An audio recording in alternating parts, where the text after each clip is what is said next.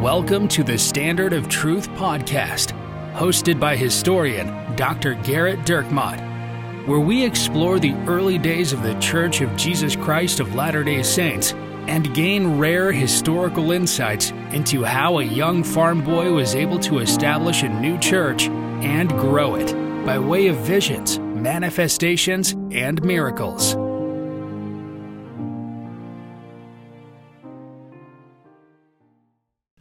Hi, welcome to another episode of the Standard of Truth podcast. I'm your host, Dr. Gerrit Dirkmaat, and I'm joined by my friend, Professor Richard Leduc. Hello, Gerrit. Um, this is actually going to be a little bit of a different um, podcast in that. It's going to be good. No, I guess it'll be the same. Okay, very nope, it'll same. be the same. Okay, it'll be the same. Well, so actually, if, if you're following along, um, we just finished Zion Part Two of our 19 part. Uh, And what would come after Zion Part Two? Do you think? well, Zion Part Three would normally, but here under after Zion Part Two, and we leave you with a cliffhanger comes this topic. So, and, and we, we we're bringing it up because of the timely I put nature. Richard in charge of when the episodes come out because he's the business That's right. PhD. So he's the one who's supposed to have all the numbers together. That's why he's always trying to talk about rice tariffs. So I figured he would be the one arranging when things come out. So you go Zion one, Zion two, Under- something completely different. That's right. So we've actually received several emails and Facebook messages about the uh, new series on Hulu uh, and FX called Under the Banner of Heaven. And so we've received so many, and, and this TV show had actually has just launched relatively recently. I think it's in, as we're recording this, it's in episode three or episode four, something like that. It's a limited series on FX, and so we wanted. Do you want uh, to give them the time that it airs at this point? My goodness. yes, 7 p.m. Mountain, uh, uh, 8 p.m. Central. So, so the the story. So I'll read from the from the description from uh, from the show. Uh, Under the Banner of Heaven, starring Andrew Garfield, the worst of the Spider-Mans. FX is Is that That's what it that says. That's what Well, it says a, it right That's there. a very interesting way to sell it this is it is interesting. I mean, he was fine, but he was the worst of the three for sure. It wasn't very good. FX's Under the Banner of Heaven, the limited series inspired by the bestseller by Jon Krakauer, follows the murder of Brenda Wright Lafferty and her baby daughter in the suburb of the Salt Lake Valley. As Detective Jeb Pyre investigates uh, events that transpired, he uncovers buried truths about the origins of the LDS religion and the violent consequences of unyielding faith. Do you do you think that they said it kind of breathlessly like that when they, They wrote did. it out? They oh my gosh, yeah, yeah. So in their writers' meeting, they were like, "Say it, don't say it." Well, yeah, it, it uncovered truths. No, it uncovered truths, unyielding truths. unyielding. so the question the, so the question then um, and it was interesting as we were discussing so what do we talk about a tv ma series that we haven't watched what Right, do we it, say it does about make that? a. Let's do a review of something that we haven't seen. and and it was interesting as we were talking about and so hopefully garrett where you can provide some some value some valuable context here is um the majority of latter day saints probably aren't going to watch this show some certainly will um, but what happens and at least what happens in a lot of the emails that we've received are is that people receive a question from a friend or family member that has seen it about aspects of it. And so, um, what is what is it about, and how can they have some sort of idea of how they might be able to respond to family and friends that have seen it?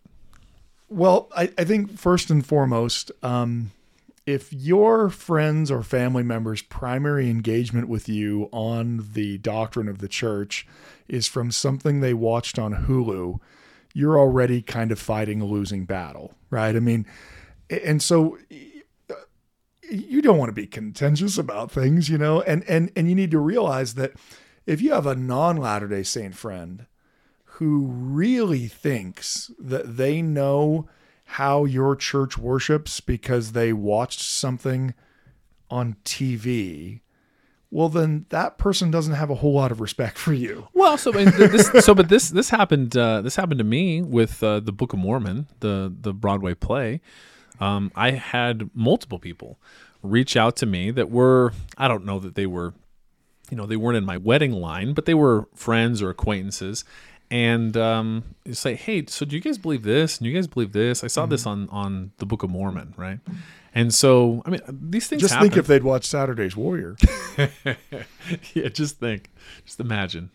So I think there's a lot of different ways you can come at this. This is a, a, a- a series that's based on, as it says, on a book. Um, Jon Krakauer is someone who uh, was a best-selling author before he he wrote um, Under the Banner of Heaven, and even the the subtitle of it, right? It's the Under the Banner of Heaven, the story of a story of a violent faith. So you can already get just from the title of the book. I mean, it's almost like he's giving you a 19th century title, like we read we read with uh, Mormonism Unveiled, right? You can already tell the premise of the book before you even open the book, right? Faith is violent, and that's actually going to be a recurring theme throughout what he's trying to argue, and he's he's trying to argue that that these murders that were committed. Um, these the Lafferty murders were the direct result of the centuries long uh, embrace of Latter Day Saint faith that that carries with it this implicit uh, violence or this this choice to be violent in, in the name of God. Um, now you might wonder what are Krakauer's credentials, right? So. Uh, he got his history bachelor and his history master's and his history PhD. No, he didn't.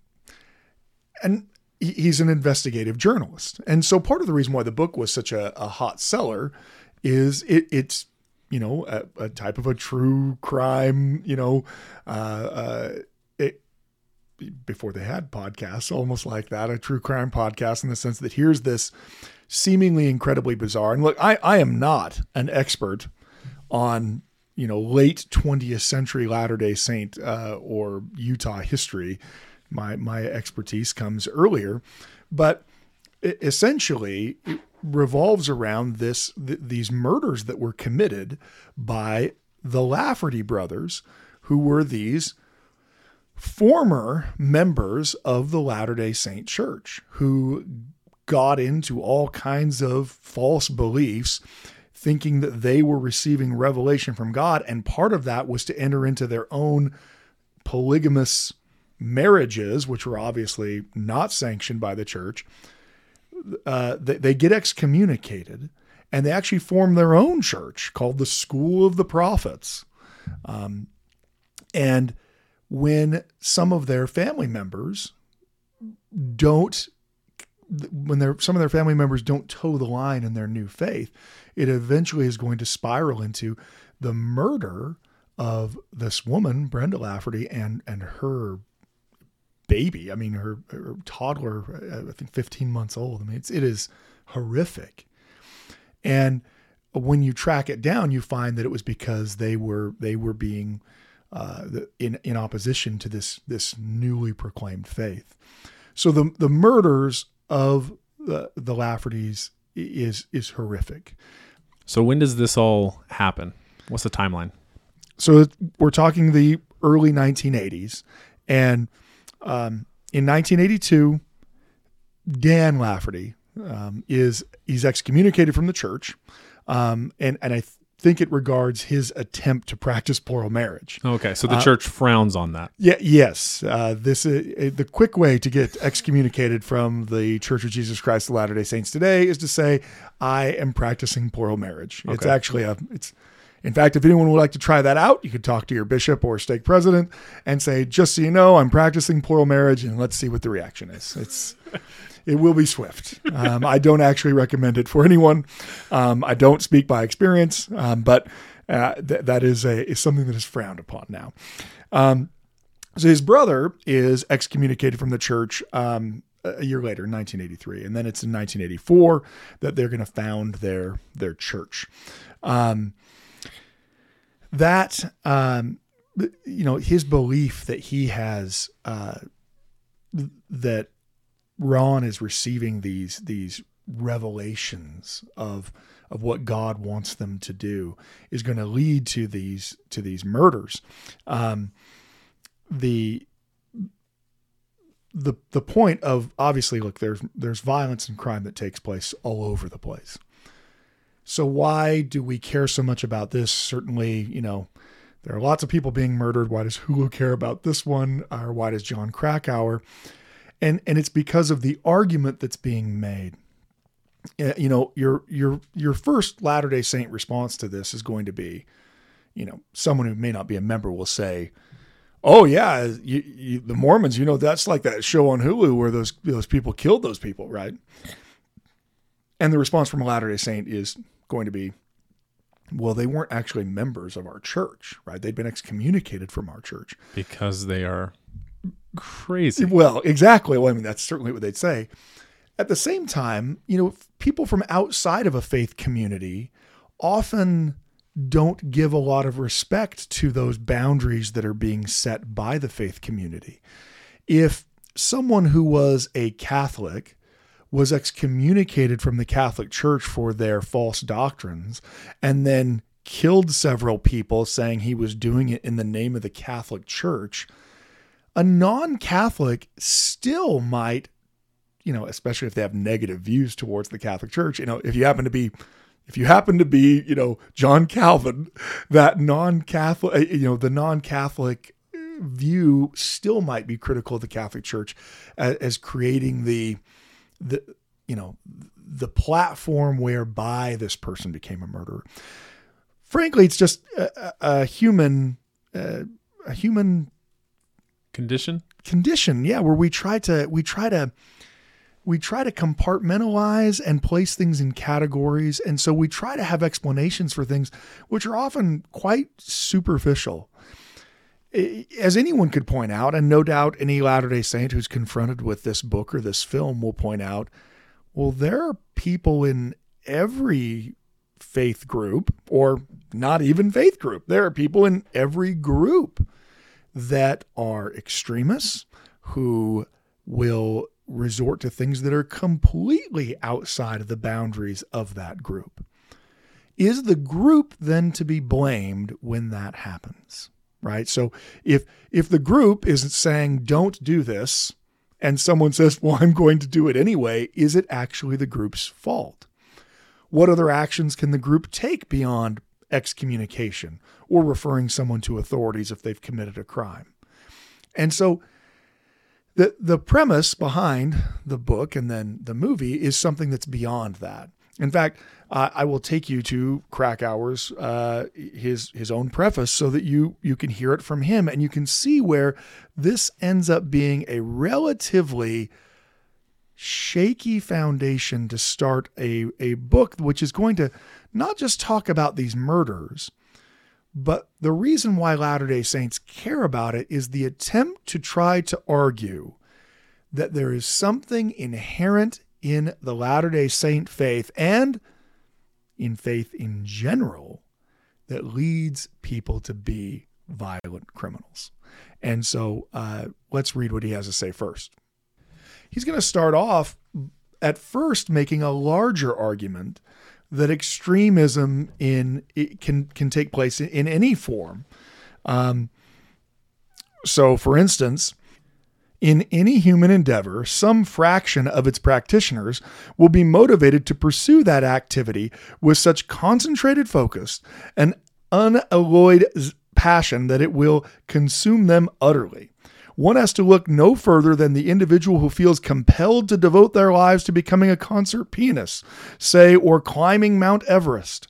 For some, the province of extreme holds an allure that's irresistible, and a certain percentage of such fanatics will inevitably fixate on matters of the spirit. So he starts off by saying, Look, there's extremism in everything.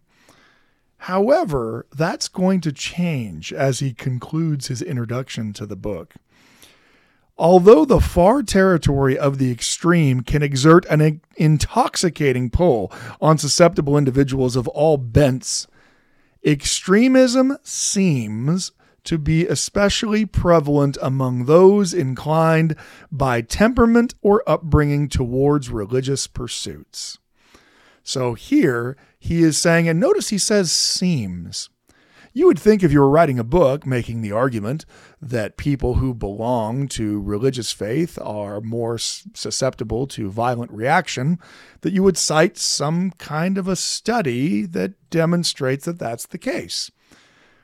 But of course, there is no demonstration of that. There's no citation of it. Instead, this what we call in the in the craft, you know, the the weasel words of seems.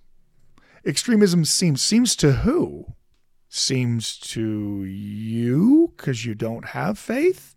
Seems to scientists? Seems to historians? Seems to who? You can see how completely lacking in actual credentials this book is going to have just from the in, the introduction. If the point I want to make is that religious people are more susceptible to violent zealousness than people who aren't religious, then I probably need to have evidence that's more than just I think so, which isn't very good evidence. But don't worry, he continues. Quote, Faith is the very antithesis of reason. Injudiciousness, a crucial component of spiritual devotion. I see. So, someone who has faith doesn't have any reason, and someone who has faith has no judiciousness. So, the type of judiciousness that would let you know that if you're not an expert on a topic, you probably shouldn't write a book on that topic. That kind of judiciousness, or maybe the type of judiciousness that knows that when you're not an expert on the topic, that you're going to write all kinds of things that you are totally wrong about, and yet still be unwilling to concede the point. He uh, goes on to say that when religious fanaticism supplants rationalization, all bets are suddenly off. So it's only religion that is not rational, right? Uh, uh, other things, if we could just eliminate religion from the, the the terms of question, then people would be rational. I mean, you know, all these incredibly religious men like Stalin, clearly, if only he had eliminated religion from his life, he wouldn't have murdered the 20 million people that he might have.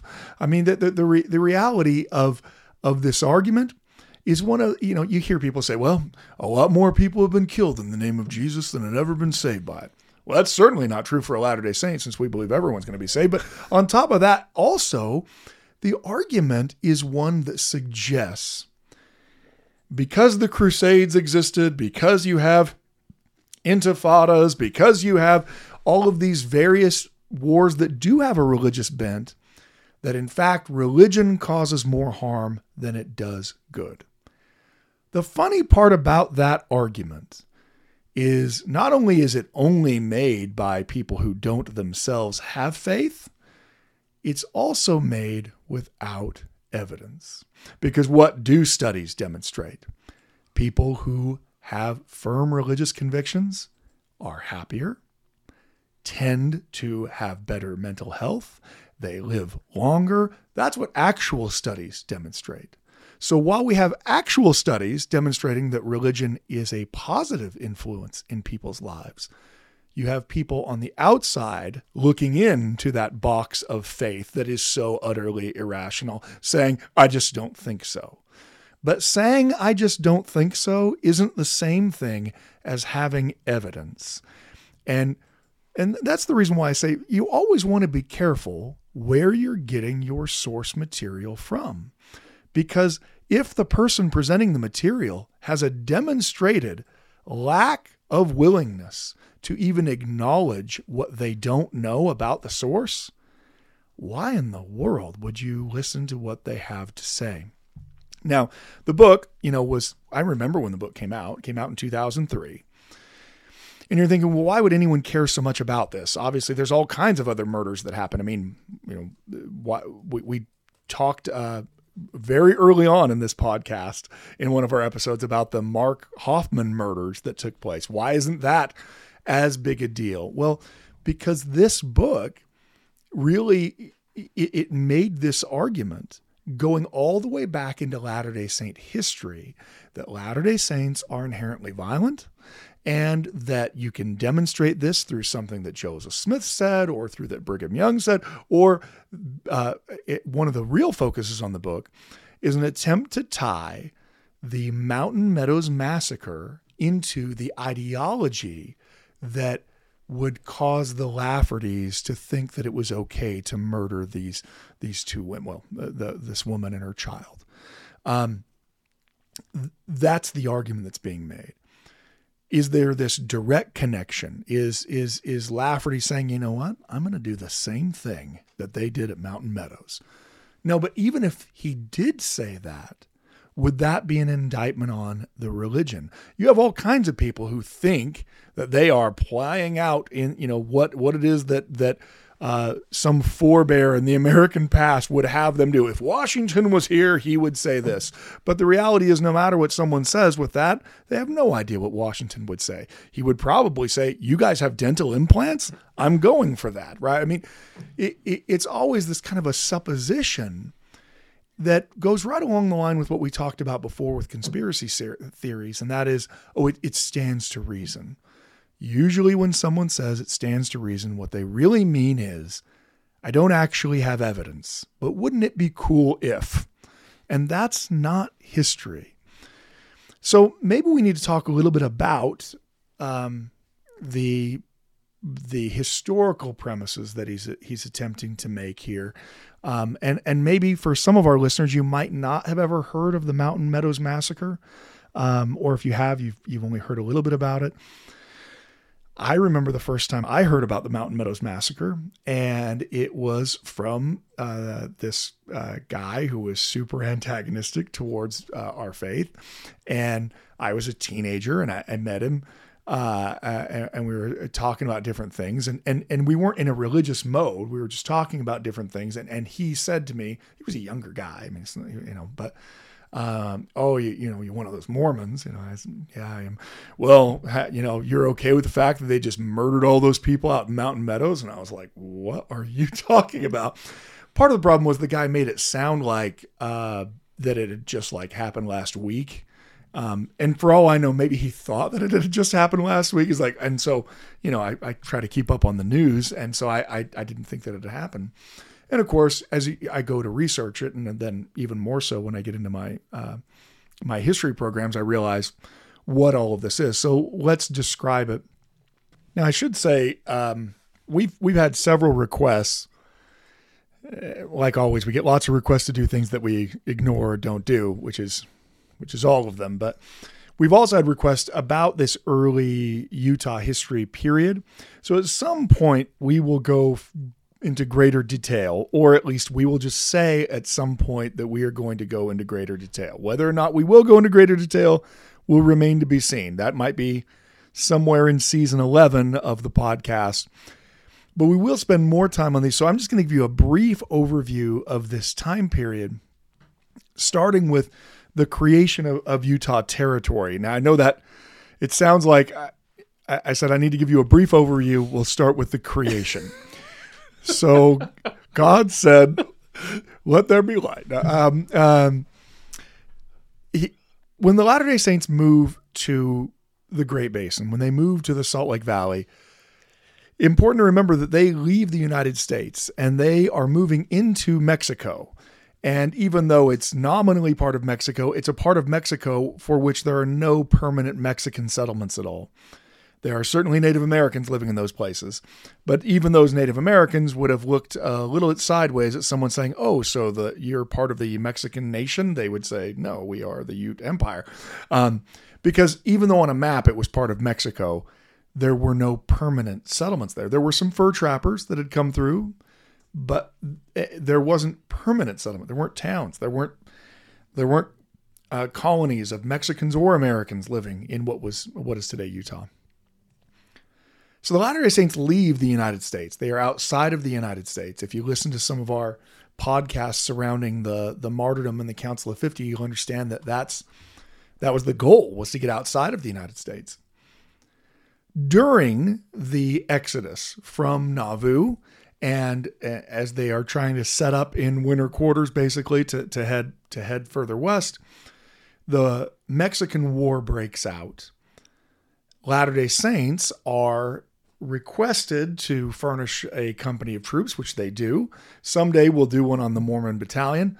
I'm waiting on that one though because what i want to i want to springboard me talking about the mormon battalion to me someday being allowed to serve at the Mormon Battalion Visitors Monument. That's that's what I want to do. Well, the Mormon Battalion is a, is a, has a special place in your heart. This is what you wrote. Your, I wrote on with my dissertation. Right. I mean, I, but the reality is the Mormon Battalion Monument or the, the Visitor Center is, it's in San Diego. so what I want for my life, people are like, oh, do you want to serve at the church historic sites on a mission when you retire? I don't know if you've ever been to winter quarters in the winter but I don't want to serve there. Neither did anyone else who was living in winter quarters in the winter. And frankly, I don't much want to serve in Palmyra in the winter for anyone who's been to upstate New York and thinks those winters are just balmy. Um, as someone from Idaho, I don't like those type of winters, and that's that's, that's saying, saying, a lot. a lot. Yeah. Um, you know, maybe someone from Canada listening, like, oh, you don't know what that's all about. But uh, uh, at any rate, the San Diego Mormon Battalion, it, it, you know, it's beautiful, right? This is beautiful visitor center, and in you know San Diego, one of the most beautiful places in the country.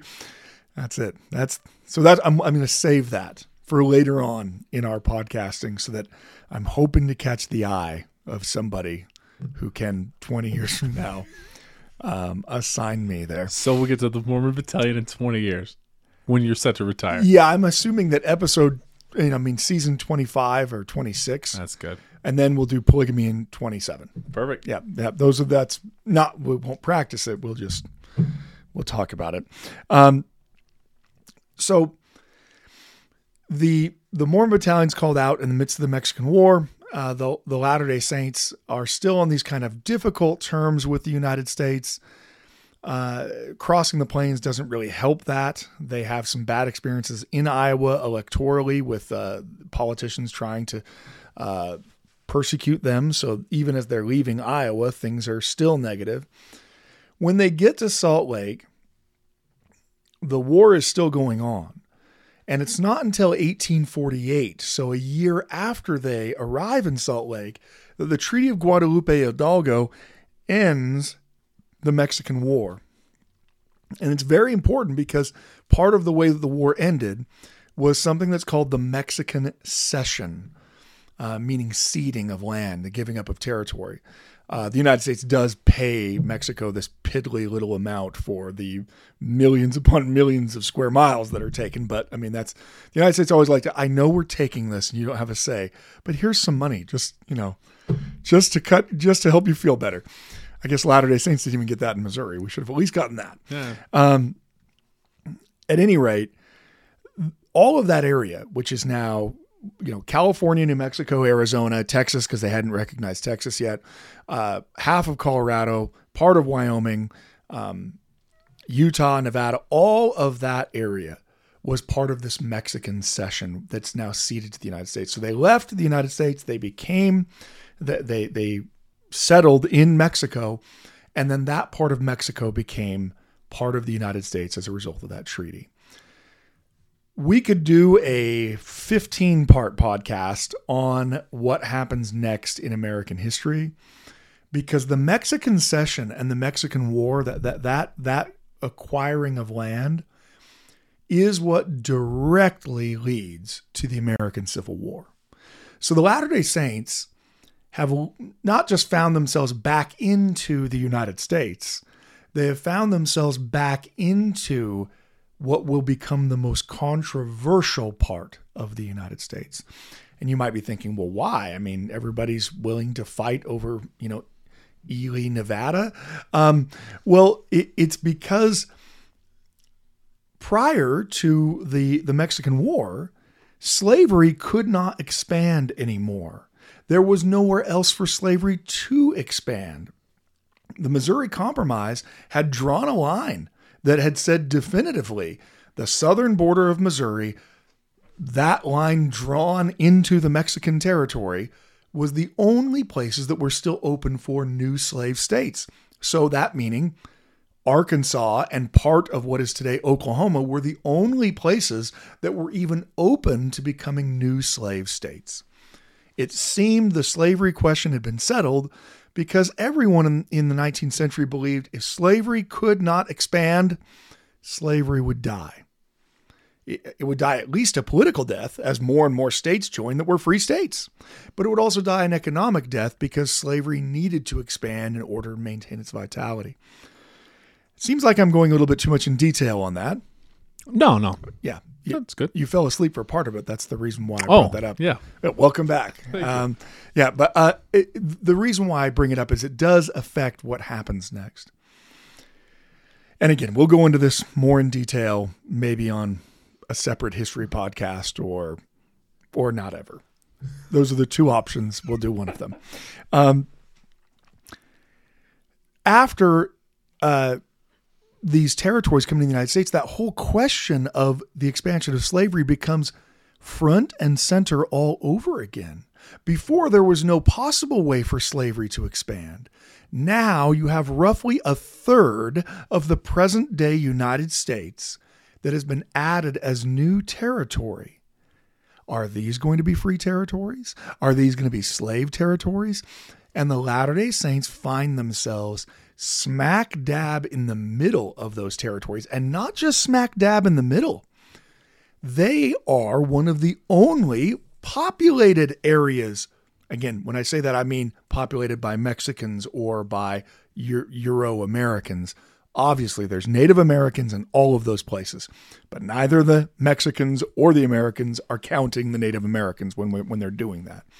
Um, but New Mexico has a very large population of primarily uh, Mexican uh, intermarried uh, with Native Americans population. Um, and there, so there's a, a population center there. And in Salt Lake, as more and more Latter day Saints move there.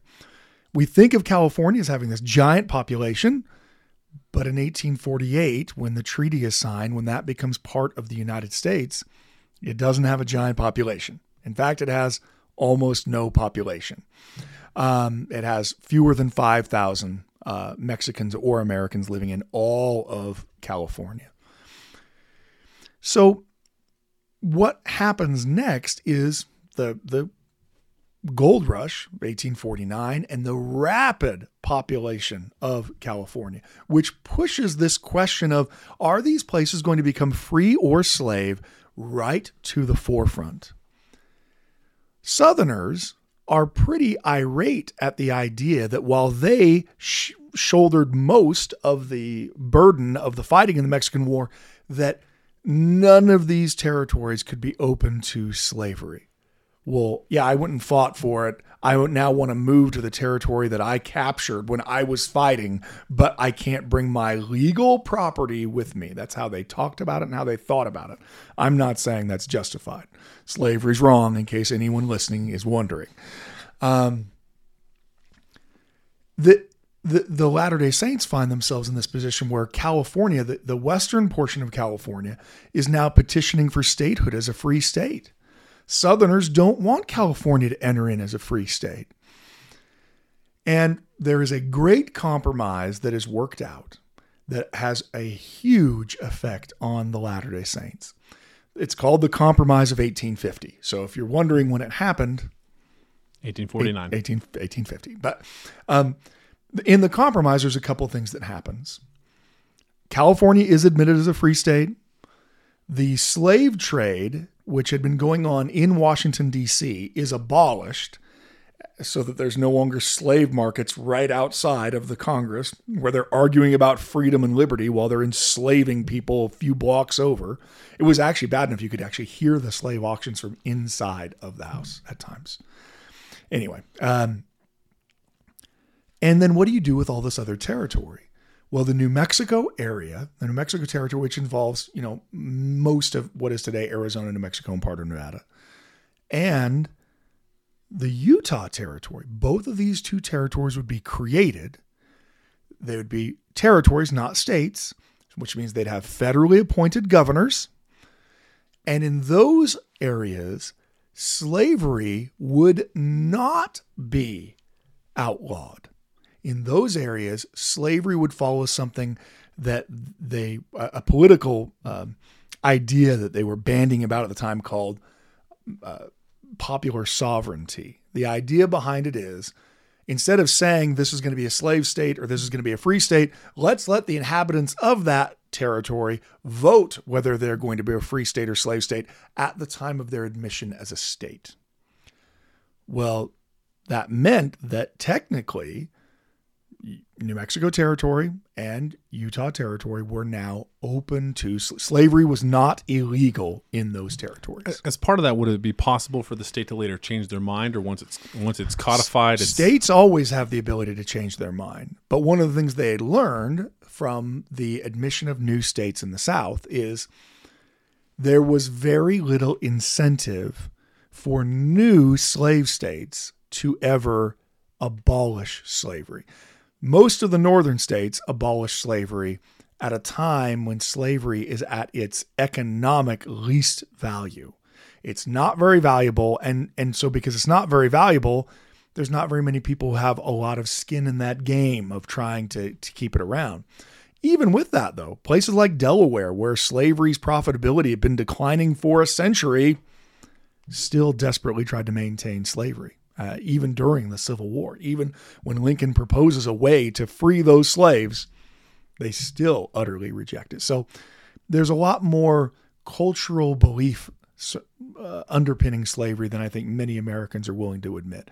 The idea of this racial superiority is a driving force for many Southerners who who own slaves. It's not just about, hey, this guy doesn't get paid who works for me. It's about control, it's about dominance, and it is certainly about a type of white supremacy and, and elitism where I might be the lowest, most, you know, poorest country bumpkin I don't even have the three teeth between me and my sister to even, you know, say that we have a set of teeth in our mouth you know, Arkansas, hillbilly, whatever.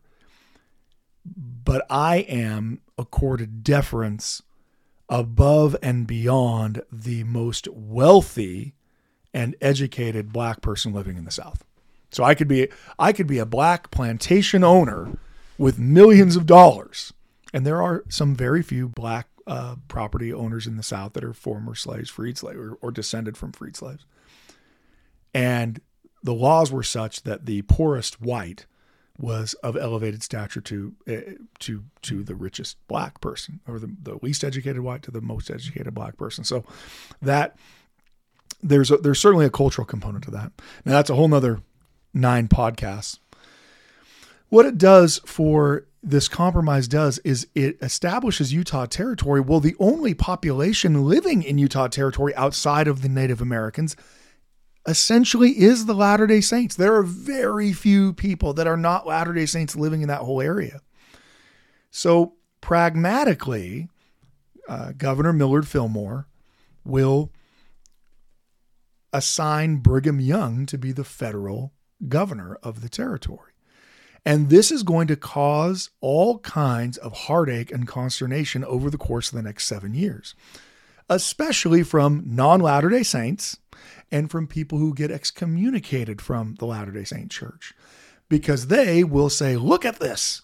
Brigham Young is the prophet of the church and he's the governor of the territory. Anything that Brigham Young says goes. So what's the time frame here for, for President Fillmore making So it's the compromise of 1850. So in 1850s when it's enacted, that's when Utah becomes a territory and Brigham Young is also in 1850 made the governor of that newly created territory. The other um, the other uh, appointees there there is one other Latter Day Saint who's appointed. Well, two other Latter Day Saints. One is uh, Zerubbabel. Uh, Zerubbabel. Oh, that's fantastic. Yeah, he rebuilt the temple after he rebuilt Babylonian temple. captivity. It's yeah, a great and also story. became one of the associate uh, uh, justices of the Utah Territorial Supreme Court. Um, but the other appointed, other federal appointees were like most territorial appointees um, political appointments. Uh, it, it, the reality is, back in the day, the press of office seekers when someone was elected is just something that all of these early presidents write about. That from the time they're inaugurated, all day, every day, you have people coming to see you wanting to be the postmaster of Topsfield, Massachusetts. That's a highly sought after position. Every if you've been there, you want to be there. Um, uh, I'm, I'm, I, that was top of mind because I'm going out there uh, as part of the Ensign Peak Foundation, which used to be called the Mormon Historic Sites Foundation. Um, that that is where the Smith family on Father Smith's side and and his father all resided. This is where Father Smith is born, Topsfield, Massachusetts, and and the Ensign Peak Foundation has uh, secured this large monument they're putting up there, and it's being dedicated uh, the, in May um, uh, by President Ballard. And so we're going out there as a part of that. So it's top of mind. But I guarantee that the Topsfield, Massachusetts Postal Service was something that people wanted because these federal appointments they carry with them not only this guaranteed income but they also can be seen as a stepping stone well i don't want to be the territorial governor of new mexico but if i am the territorial governor of mexico then I can come back to Alabama and I now have on my my resume that I was a territorial governor of New Mexico. By the way, make me a senator, you know, something like that. The other dirty underside of territorial appointments in the West is uh, people were in these incredibly powerful positions. And this is going to, again, sound as a shock to people living today. But in the 19th century, there were politicians who would try to make money off of their appointment. And and in doing so they they became wealthy men. And there's this great study that's written about uh, federal appointees to the western territories about how many of them either left their positions and didn't finish or used their positions to try to uh, graft. I mean, if you think about it, if I'm appointed the governor of New Mexico Territory, I am thousands of miles away from Washington, D.C. There's no real federal oversight over me at all, and yet I control everything. I control what contracts the government's going to decide to to accept there. I control who gets appointed to what positions in the territory. And if you don't think someone's willing to throw a few greenbacks into the back of my hand to get that appointment, obviously people are. And so this this this great study demonstrates that essentially a lot of the people that get appointed to be governors of the western territories have no connection to the territory at all, but they are disappointed office seekers. They are people who wanted to get the appointment to be I wanted to be the surveyor of canals in in Pennsylvania, uh, but instead you're sending me, you know, to Washington territory as an assessor. I mean, it's a way of kind of getting rid of people that are constantly asking for position but who have some kind of political connection. This is exactly what happens in Utah territory. There are multiple people that are appointed to either the Supreme Court of the territory in Utah or uh, as the, uh, the the secretary of the territory, which was a big deal back then. That that his his appointment is on the basis of who his dad is, and his dad's well off and is a, an important, influential person, and he wants his son to have a position, and and he gets one, and so it works out great. Again, that kind of stuff doesn't happen today. There's never any family members that are a part of people's political committees. You know, you'll never hear stories of politicians hiring their son to be the head of their campaign. But back then, things like that happened a lot. And so what it means is you ended up in these territories with people who had no connection to the territory and worse there was no oversight of them and worse still most of them saw their position as just a stepping stone to either get rich themselves or to hurry and get a better position. Well, if any of those are your goals and you get appointed to Utah territory, things aren't going to work out very well. Maybe you were excited that you got appointed to a territorial position because you thought, oh my goodness, we're going to be living the high life. We're going to be the most popular people in that whole territory. I am now the governor's wife, that kind of thing. Well, when you come to Utah, you find out very quickly if you happen to be a relatively hedonistic politician there's not any brothels and they don't even have a ton of alcohol. And by the way, they don't care what you have to say, they care what this guy who says he's a prophet has to say. So it grated a great deal on the sensibilities of federal officials. Now, if while it sounds, you know, to a non Latter day Saint, the idea that Brigham Young would be both the president of the church and also the governor of Utah Territory sounds incredibly like, well, how uh, one man can't have all that power. Think about what the alternative is that you have a territory in which 95% of the people living in it belong to a hated faith group, but the person in charge of that entire territory isn't a member of that faith group. it's actually it's far less democratic the other way around. When someone's like, "Yeah, I mean, I think Brigham Young was just doing whatever helped Mormon interests." Which would have been literally what his constituency expected him to do.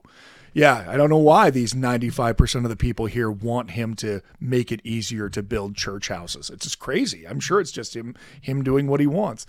It, it, the, the reality is that he does have a lot of power. And it clashes with these federal officials. In 1851, you have an entire group of officials that are going to leave their post claiming all kinds of negative things against Brigham Young, but when Millard Fillmore investigates, he makes the determination that the fault was on the federal officials' part and they get replaced by new officials.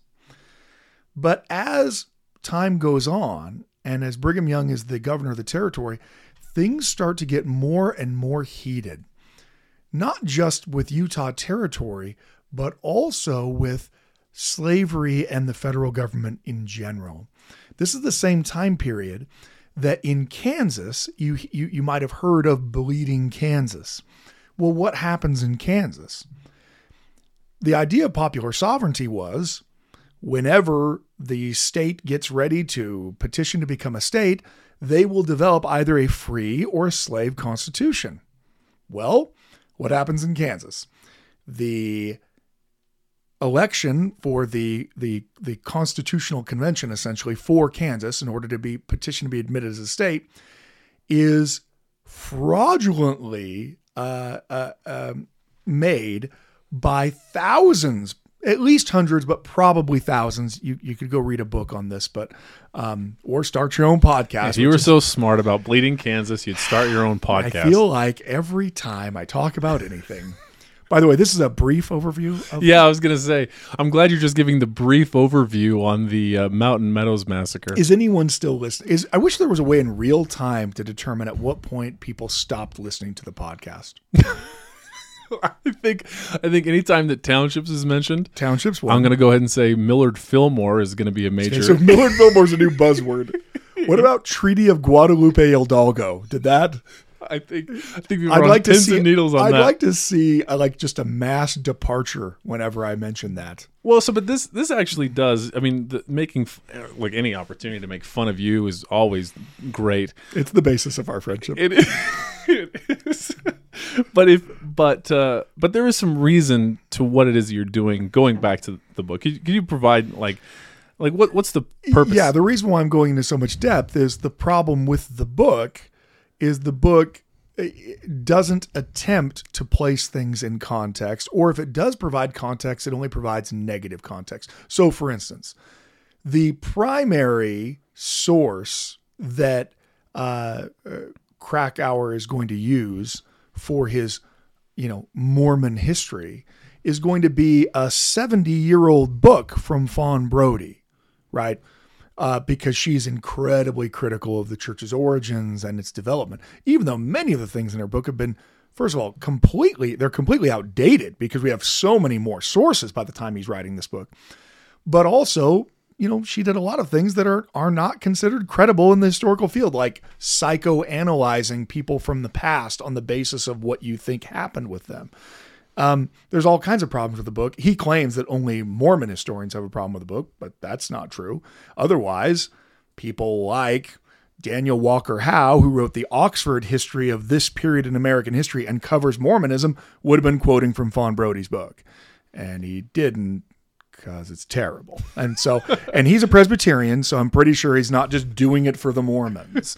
Um, the, the, the reality is, it's not considered a credible book. And even people who think that the things in it are really good don't use it anymore because it was written in the 40s. So you don't cite books from 60, 70 years ago because he wrote his book in 2003, so I'll give him that. But you don't cite those books as proof of what you're arguing. You cite more recent things. But the problem is, more recent things don't make the same kind of arguments he wants to make. So that becomes his source. And, and that's really apparent to someone who knows the field and not very apparent to someone who's just seeing this book talking about Mormonism or their faith if they happen to be a Latter day Saint. And they think, oh my goodness, a historian said this? So, so there's very little context provided. And the context that is provided is often speculative. It is nearly always, in some ways, incomplete and also often factually inaccurate. So, in order to discuss this claimed connection, I wanted you to have an understanding of what is the Mountain Meadows Massacre and how did it happen? And like all historians, I don't have the ability to actually say this is what happened. All I can do is say, let's talk Treaty of Guadalupe Hidalgo and go from there. If I can't you could ask me about the Challenger disaster, and I would say compromise of 1850 is where we have to start. So that that's where we're at. Um, the the the reality of of this is that there's all kinds of tensions through throughout this period in the 1850s and bleeding Kansas in it, what happens is they, they go to vote to become a state these Missourians who are all pro slavery, cross the border into Kansas, into what is today Kansas, and they vote to push a pro slavery constitution. Now, it is widely seen as completely fraudulent. You have you have people that aren't even trying to conceal the fact that their residency is Missouri voting in this Kansas election. And that constitution is called the Lecompton Constitution. It's Lecompton, Kansas, is where the, the capital of this is. So they put that forward to the country as, oh, Kansas is ready to be a slave state. Well, the free soilers in Kansas are, are livid. They know that there's more free soilers in Kansas than there are slave owners. And it's just this fraudulent election that uh, causes it to be a slave state, or at least petition to be a slave state. And what happens is this mini civil war devolves where the, the, the free soilers create their own constitution in, in Lawrence, Kansas, and the slave owners have theirs in, in, in Lecompton, and they actually make war on each other. The federal army is sent, but it just shows you how high tensions are. It's not certain exactly what causes James Buchanan when he's elected in 1856. So he's elected in 1856, but again, very key to remember during this time period, presidents don't actually take office until the spring of the following year. For us, it's almost the same thing. It's you know, early January, then boom, your, your new president's president. But for them, it's not until March.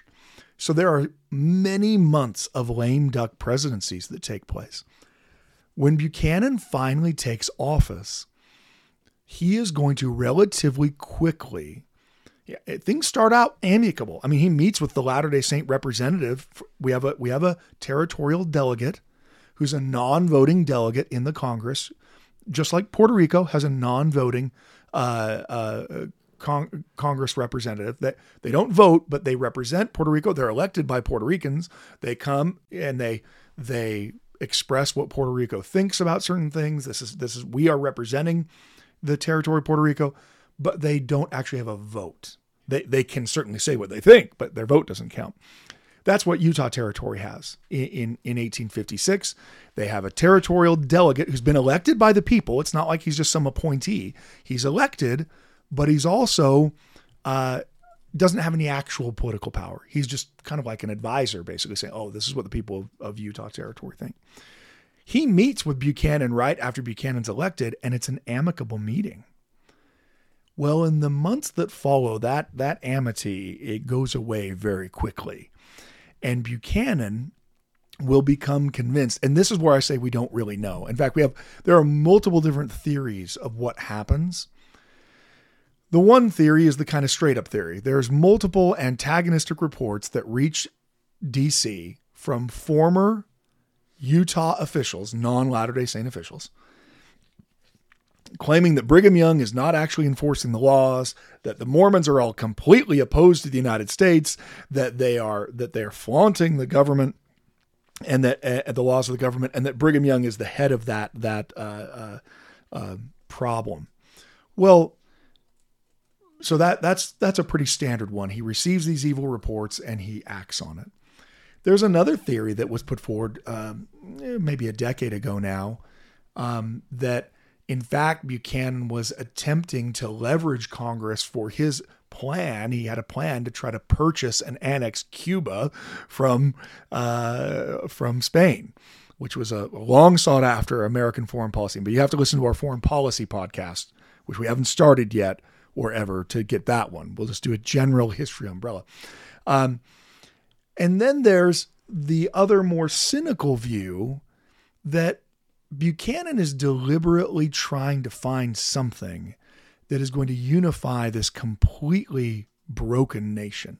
By 1857, people are at they're they're starting to to actually intimate that there might be violence over the issue of slavery. That's how heated the debate is, and and so there's this there's this um, possibility at least, or at least it's conjectured that maybe Buchanan, certainly no friend of Mormons, is going to send an army to Utah in part to try to find some other monster to destroy, to quote, uh, you know, Benjamin Franklin, that that by by saying, oh, the Mormons are the real enemies, well, Republicans and Democrats can come together on that because everyone hates Mormons. So I can't send the army to definitively intervene in Kansas because then I'll risk war between either the slaveholders and the non slaveholders, whichever side we're on. But I can send an army to Utah because everyone hates Mormons. And and that that will have a unifying factor. We don't actually really know Buchanan has his public statements when she says that Mormons are in direct rebellion to the United States. But we don't have any of his personal stuff. And the reason why we don't is uh, Buchanan's niece will destroy all of his papers after he dies. And so we don't. He is one of the. Does she give a reason for why she doesn't? I I don't know. Uh, I mean, I, am sure at some point she might give a reason, but she, she, his papers are some of the sparsest. They, they are certainly the sparsest presidential papers from that time period in, in American history, because none of his his papers, at least very, very few. Whenever we have a paper directly from Buchanan, it's because someone else had it, and then it eventually made its way back into archival system. So it, it what you don't have is a Buchanan journal. So in um, when you deal with the uh, other presidents like James Polk, it's great because James Polk keeps this daily journal. And so all the time, James Polk will go before Congress and say, We've got to do this, except he's from Tennessee, so with a Tennessee accent. And then he'll write in his journal, I don't think we should do that at all, but I know that's what people want to hear. I mean, so he you know he's a very consummate politician. He's he he he you know that he doesn't mean what he says or does mean what he says in part because he's the one telling you either through his journal or through private correspondence with trusted friends. With buchanan we don't get that because we don't have his journal. And uh, we we have very little of his correspondence um, from from his side. So um, knowing exactly why he sends the army to utah is is very very difficult. From the Latter-day Saint perspective in Utah territory, it doesn't matter so much the reason why he's sending the army to Utah. It matters far more that an army is coming to Utah. And that this army is sent out in a way that is not normal. So, so the the president has the ability to fire a governor whenever he wants. They're, he appoints them; they're federal appointees, and then they have to be approved by Congress. But you know that's that's it. They're approved by Congress, and and and they go on. But just like today, the president could decide right now to fire his his Secretary of Commerce. He could say, you know what, and you're out, and then appoint a new one. Now that new one might not be approved by the Senate or whatever, but all of these are federally appointed positions that the president could at any point end. And that's what he does. He replaces Brigham Young as the governor with uh, another governor. The problem is he doesn't actually convey to Brigham Young that that's what's going on. Latter day Saints will read in Eastern newspapers that they receive through the mails that the Mormons in Utah are in rebellion, that James Buchanan has ordered a third of the United States Army to march there and suppress this rebellion. So just just a third of the U.S. military is yeah.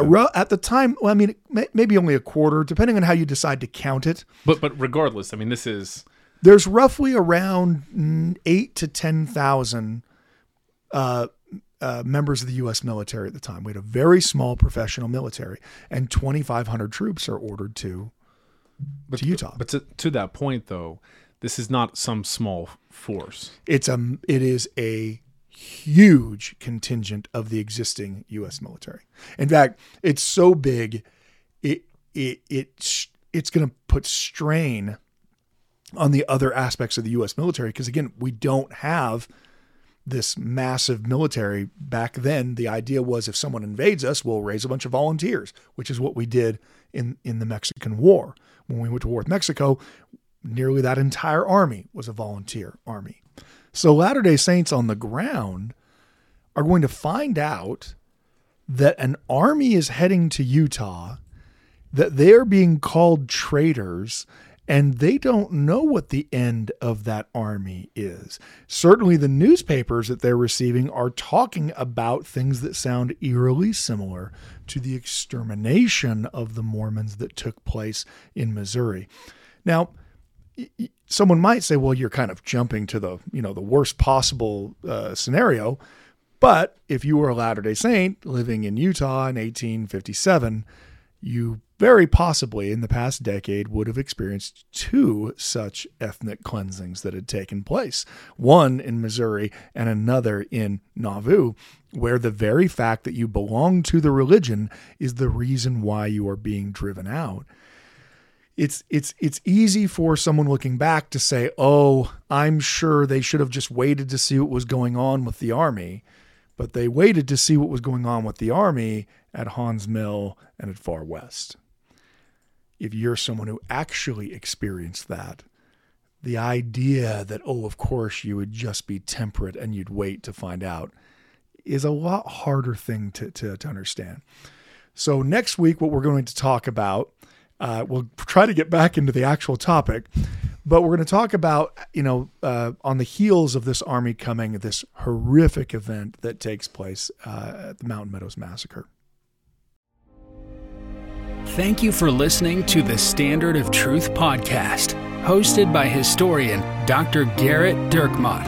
If you know anybody that could benefit from the material in this episode, please share it with them. And for more resources, visit standardoftruth.com. Until next time.